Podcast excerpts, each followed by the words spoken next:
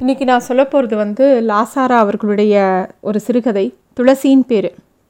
லாசாரா கதைகள் எனக்கு ரொம்ப பிரியமான கதைகள். அந்த கதைகளில் எப்பயுமே அவரோட எழுத்துக்களில் நம்ம எவ்வளவோ விஷயங்கள் ஞாபகப்படுத்தும். நம்ம சின்ன வயசில் நம்ம பார்த்தது பேசினது வார்த்தைகளாகட்டும் உறவுகளாகட்டும் நம்ம எல்லா என்னெல்லாம் நம்ம வந்து அனுபவிச்சிருக்கோமோ அது எல்லாமே அப்படியே உள்ளது உள்ளபடியே இன்னும் அவர் ரொம்ப வருஷத்துக்கு முன்னாடி எழுதின விஷயங்கள் இது. இன்னும் பசுமையாக நம்ம கண்ணு முன்னாடி இருக்கிற மாதிரியே எழுதுவார் அச்சோ இதெல்லாம் நம்ம மிஸ் பண்ணிட்டோமே அப்படின்னு நமக்கு ஒரு ஏக்கத்தை கொண்டு வந்துடுவார் அவரோட கதைகளில். இந்த கதை அந்த மாதிரி ஒரு கதை தான். இந்த கதை எனக்கு ரொம்ப பிடிக்கும். ஏன்னா இந்த கதையில் வந்து ஒரு பாட்டி ஒரு பேரனோட உறவை பற்றி சொல்கிறார் ரொம்ப அழகான கதை. கதை பேர் வந்து துளசின்னு பேர்.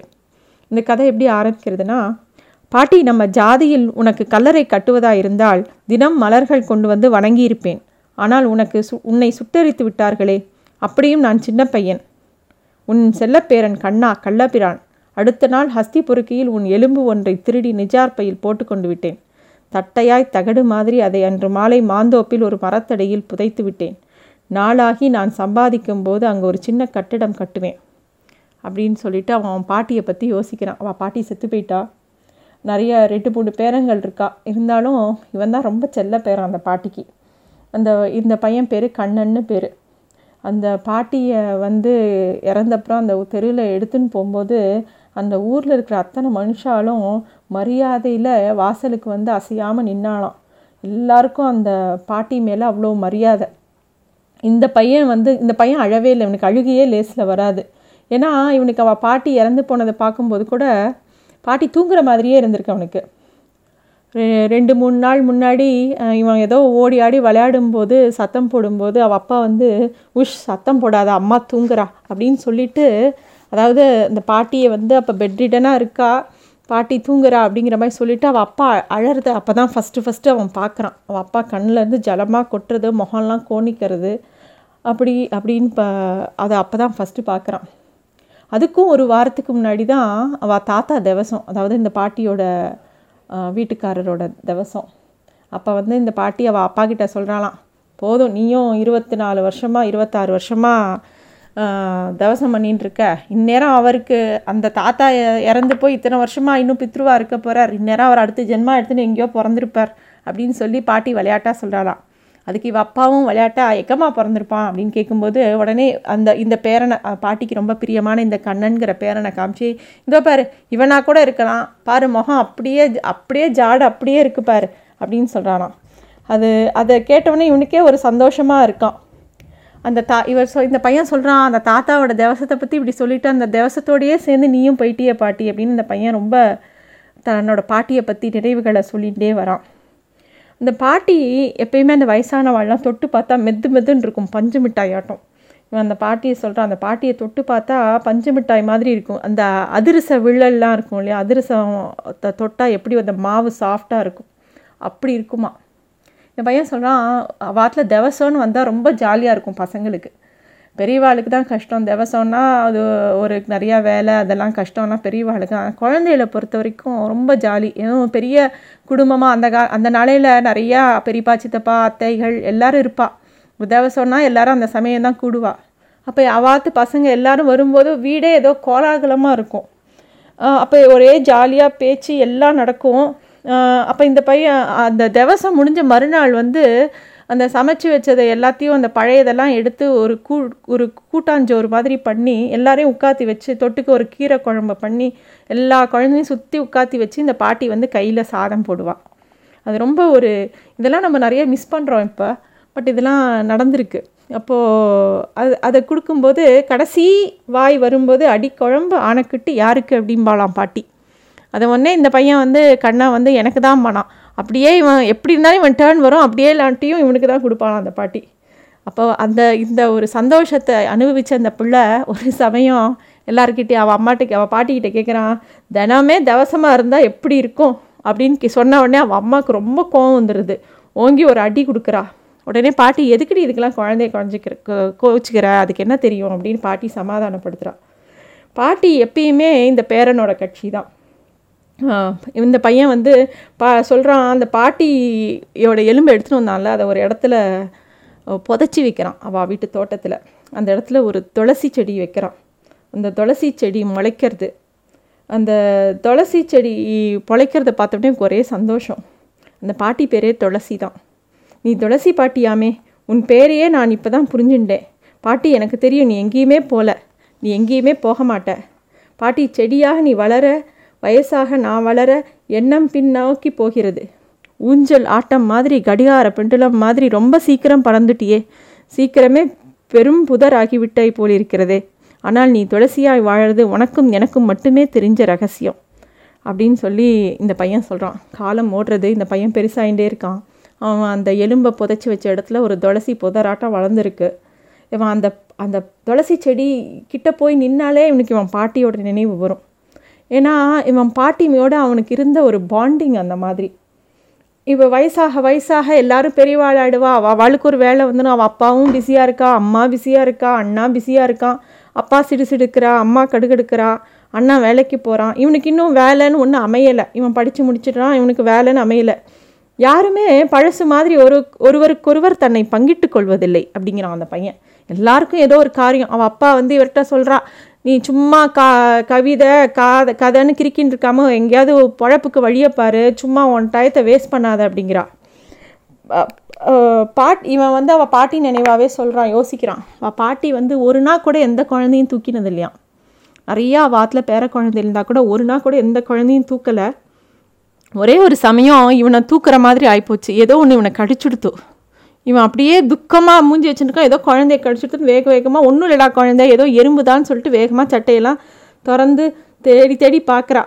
அப்போ வந்து இந்த பையனோட அப்பா சொல்கிறா சரிதாம்மா எறும்பு தானம்மா அதுக்கேம்மா இவ்வளோ கலாட்டா படுற பேசாமல் இரேம்மா அப்படிங்கிறா. இல்லைடா சின்ன தேள் கழிச்சுடுத்து அதை நான் பார்த்துட்டேன். ஆனால் இந்த குழந்தை அழவே மாட்டேங்கிறது பாரு வாய்க்குள்ளேயே வச்சுட்டு இருக்கு அழுகைய அப்படின்னு அந்த பாட்டி வந்து சொல்லவும் பாட்டி வந்து எனக்கு இந்த குழந்தை அழாது என் வயது ஒட்டிக்கிறதா ஒட்டிக்கிறதுடா அப்படிங்கிறான் நான் துக்கப்பட்டு. எப்பயுமே அவள் அம்மா வந்து எரிஞ்சு எரிஞ்சு விழுவாளாம் இந்த பிள்ளை மேலே. கண்ணங்கிட்ட இருந்து ஏதாவது ஒரு சாப்பாட்டு சாமானை மறைச்சி வைக்கணுன்னா நம்ம வயத்துக்குள்ளே தான் வச்சுக்கணும். எதை எங்கே வச்சாலும் எடுத்து தின்னு போடுறான் அப்படின்னு கோச்சிக்கிறா அவள் அம்மா. அப்போ பாட்டி வந்து எப்பயுமே ஒரு டப்பாவில் வந்து பேரிச்செங்காய் முந்திரி பருப்பு காஞ்ச திராட்சை இது எல்லாத்தையும் போட்டு கலந்து வச்சுருப்பாளாம். அதை வந்து தன்னோட தலைமாட்டிலேயே வச்சுருப்பாளாம் பாட்டி. அப்போ பாட்டி ஒரு நாள் சொல்கிறாலாம் இவன் இதை இதை எப்படி எடுக்கிறான்னு நான் பார்த்துட்றேன் அப்படிங்கிறானாம் எப்பயுமே மத்தியானம் ஒரு வழக்கம் உண்டு. பாட்டிக்கும் பேரனுக்கும் ஒரு அண்டர்ஸ்டாண்டிங் பாட்டியோட தலையில் இருக்கிற பொடுகள்லாம் எடுத்து விடணும். எடுத்து கொடுத்தா பாட்டி வந்து பைசா தருவா. பாட்டி லேசாக அப்படி எடுக்கும்போது லேசாக பாட்டி தூங்குற நேரம் இந்த பையன் கரெக்டாக அந்த டப்பாவில் இருக்கிற எல்லா திராட்சை முந்திரி எல்லாத்தையும் எடுத்து சாப்பிட்றான். பாட்டிக்கு முழிப்பு வந்து எடுத்து அந்த டப்பாவை பார்த்தா காலியாக இருக்குது பாட்டி சிரிச்சு பாட்டி வந்து அட பயங்கரமாக அசந்தே போயிடுறா பாட்டி. இவனை அடிக்கிறதுக்கு த எழுந்து ஓடி வரா லொங்கு லொங்குன்னு குழ குழன்னு அந்த பாட்டி பசுமாட்டு பாட்டி இந்த பையன் சிரிச்சுட்டே ஓடி போகிறான் பாட்டி வந்து கண்ணா கள்ளபிரான் அப்படின்னு கூப்பிட்றா அவனை. இதெல்லாம் ஒன்றும் இல்லை. ஒரு நாள் இன்னொரு விஷயம் நடந்தது. அன்றைக்கி அவள் தாத்தாக்கு தவசம் ரொம்ப நாள் முன்னாடி.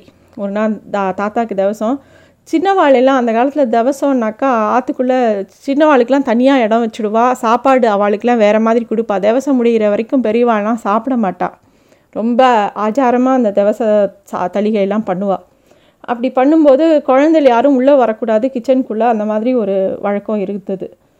அப்போ வந்து இந்த பையன் மட்டும் அந்த கண்ணன் என்ன பண்ணுறான் வேகமாக உள்ளுக்குள்ளே வந்து பண்ணி வச்சுருந்த ஒரு பலகாரத்தை ஒரு அதிரசத்தை எடுத்து சாப்பிட்டுடுறான் அதை பார்த்த உடனே இந்த பையனோட அம்மாவுக்கு பக்குன்னு ஆயிடுறது. ஏன்னா நடுவில் யாராவது எடுத்து சாப்பிட்டுட்டானா எல்லா சாப்பாட்டையும் கொட்டிட்டு திருப்பியும் முதலேருந்து ஆரம்பிக்கணும் ஆச்சாரமாக அதை பார்த்த உடனே அவன் அம்மாவுக்கு ஐயோ இன்னுமே திருப்பியும் புதுசாக எல்லாத்தையும் ஆரம்பிக்கணுமான்னு அவன் அம்மாவுக்கு வைத்த கலக்கிறது.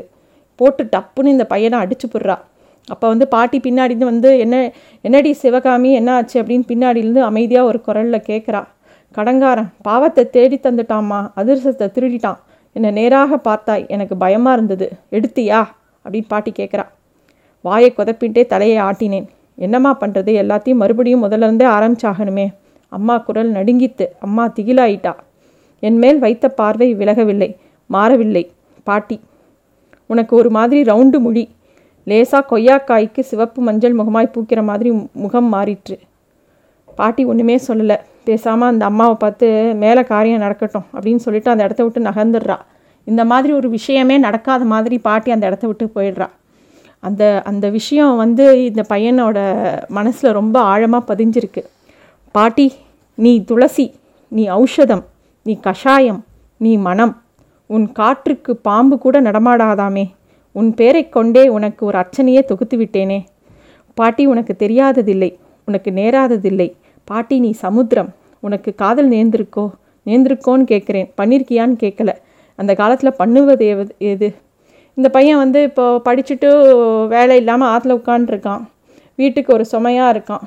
எல்லாரும் வேலையாக இருக்காங்க பட் இவனுக்கு பொழுது போகல அப்போ இவங்க வீட்டு பக்கத்தில் இருக்கிற ஒரு போஸ்ட் மாஸ்டர் வீடு இருக்குது அவங்க வீட்டு பொண்ணு அவங்க வீட்டு பொண்ணு எங்கேயோ ஒரு காலேஜில் படிக்கிறா. அவளோட சிநேகிதியாக ஒரு பொண்ணு அந்த வீட்டுக்கு கோடை விடுமுறைக்கு வ அவள் ஃப்ரெண்டு வீட்டுக்கு வரா. ஒரு மராத்திய பெண் அவள் அவள் குடும்பம்லாம் டெல்லியில் இருக்குது அந்த பொண்ணை வந்து இவனுக்கு ரொம்ப பிடிச்சி போய்டுறது. அந்த பொண்ணு இவ்வளோ மா இவனை மாதிரி ஒரு டோன்ட் கேர் மாஸ்டராக இருக்கா. இந்த பையனும் ஒரு டோன்ட் கேர் மாஸ்டர் ஆனால் இவங்க ரெண்டு பேரும் அடிக்கடி அந்த துளசி புதர்கிட்ட தான் சந்திச்சுப்பாங்க. சும்மா ஒரு ரெகுலர் ஃப்ரெண்ட்ஷிப் தான். ஒருத்தர் ஒருத்தர் வ வரம்பு மீறியதில்லை. வரம்பு மீறி பேசினது கூட இல்லை. எப்பயுமே அந்த துளசி செடிக்கிட்ட அதாவது பாட்டியை சாட்சியாக வச்சுன்னு தான் அவள் ரெண்டு பேரும் பேசிப்பா. அந்த பொண்ணு வந்து ரொம்ப நல்லா பாடுமா. அந்த பாட்டி சொல்கிறது அந்த பொண்ணு பாடுறது இப்போ கேட்கும்போது பாட்டி சொல்கிறது தான் ஞாபகம் வருமா. கூந்தல் உள்ள சீமாட்டி கொண்டையாக போட்டுக்கொள்ளலாம். வெறும்னா வாரி முடிஞ்சுக்கலாம். பின்ன தொங்க விட்டுக்கலாம். இல்லை வெறும்னா அருவியாக அவிழ்த்து விடலான்னு பாட்டி சொல்லுவாளாம் அது மாதிரி இவ குரல் நல்லா இருக்கிறதுனால இவ எப்படி வேணால் பாடலாம். என்னெல்லாமோ பாடுறா. இவா ரெண்டு பேருக்குள்ளேயும் ஒரு நல்ல ஒரு நட்பு உருவாருது இவனுக்கு அவன் மேலே ஒரு இது காதலா? இல்லை இது ஒரு நட்பான்னு புரியாத ஒரு குழப்பத்தில் இருக்கான். ஒரு நாள் சாயந்தரம் அந்த பொண்ணு வந்து கொஞ்ச நாள் கழித்து அந்த பொண்ணு சொல்லுது எனக்கு இந்த ஊர் ரொம்ப போர் அடிக்கிறது. வந்து பத்து நாள் ஆகிடுத்து இன்னும் கிளம்ப போகிறேன் ஊருக்கு. எனக்கு டெல்லி போயிடுவேன் எனக்கு கல்யாணம் பேசியிருக்காங்க அப்படின்னு அந்த பொண்ணு சொல்கிறது அப்படியா நீங்கள் சொல்லவே இல்லையேன்னு அவன் வாழ்த்து சொல்கிறான் அப்படி அவன் சொன்ன உடனே அவளுக்கு வந்து என்ன சொல்கிறதுன்னு தெரியல. ஏன்னா அவள் எதிர்பார்க்கல அவன் ரொம்ப சந்தோஷமாக வாழ்த்துக்கள் சொல்வான்னு. அப்போ சொல்கிறா அவள் மிஸ்டர் கண்ணன் நீங்கள் என்னோட வந்து விடுறீங்களா? கவலைப்படாத. நீ நீங்கள் ஒரு இடத்துல நிலைக்கும் வரை உங்களை நான் சமாளிக்க முடியும். நமக்கு நாம் தான் முக்கியம். என் கையை அவள் கை பொத்திற்று. அவள் கையில் ஜுரம் தகித்தது. ஒரு பெண் வெக்கமிட்டு ஒரு ஆண் பிள்ளையை கையை பிடித்து இழிக்கிறாள் என்று நீங்கள் நினச்சிங்கன்னா நான் உங்களை பற்றி நினைத்து கொண்டிருக்கிற அத்தனையும் பொய்யாகிவிடும். பொய்யே துரோகம்தான். சரி நாளைக்கு பதில் சொல்லுங்க அப்படிங்கிறா. அவ அவள் வந்து இவனை விட ஒரு நாலு வயசு பெரியவ வேற. அவள் வந்து ஊருக்கு போகிறதுனால ஆனால் இவனை விரும்புகிறாங்கிறத அவள் இந்த மாதிரி சொல்லிடுறா. இந்த பையனுக்கு என்ன புரிய என்ன பண்ணுறதுனே புரியல. இவனால் எந்த ஒரு டெசிஷனும் எடுக்க முடியல. அவள் பாட்டியை வேண்டிக்கிறான். பாட்டி நீ தான் வழிகாட்டணும் அப்படின்னு. பாட்டி உனக்கு நேராக அதில் நீ தான் எனக்கு வழிகாட்டணும் அப்படின்னு சொல்லி அவள் பாட்டியை நினச்சிக்கிறான். பாட்டி வந்து புரிஞ்சுப்பா அப்படின்னு இவனுக்கு தெரியும். அடுத்த அதுக்கு அடுத்த நாள் அவள் வந்து அந்த இடத்துக்கு மறுநாள் வரல. அடுத்த நாள் அவள் வரவில்லை.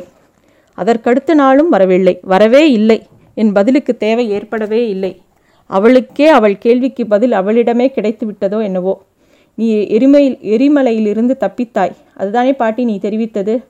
ரெண்டு துளசி பறித்து வாயில் போட்டுக்கொண்டேன். என்ன ருசி என்ன நெடி என்ன மனம் என்ன பாஷை பாட்டி நீ ஔஷதம் பாட்டி நீ ரக்ஷை.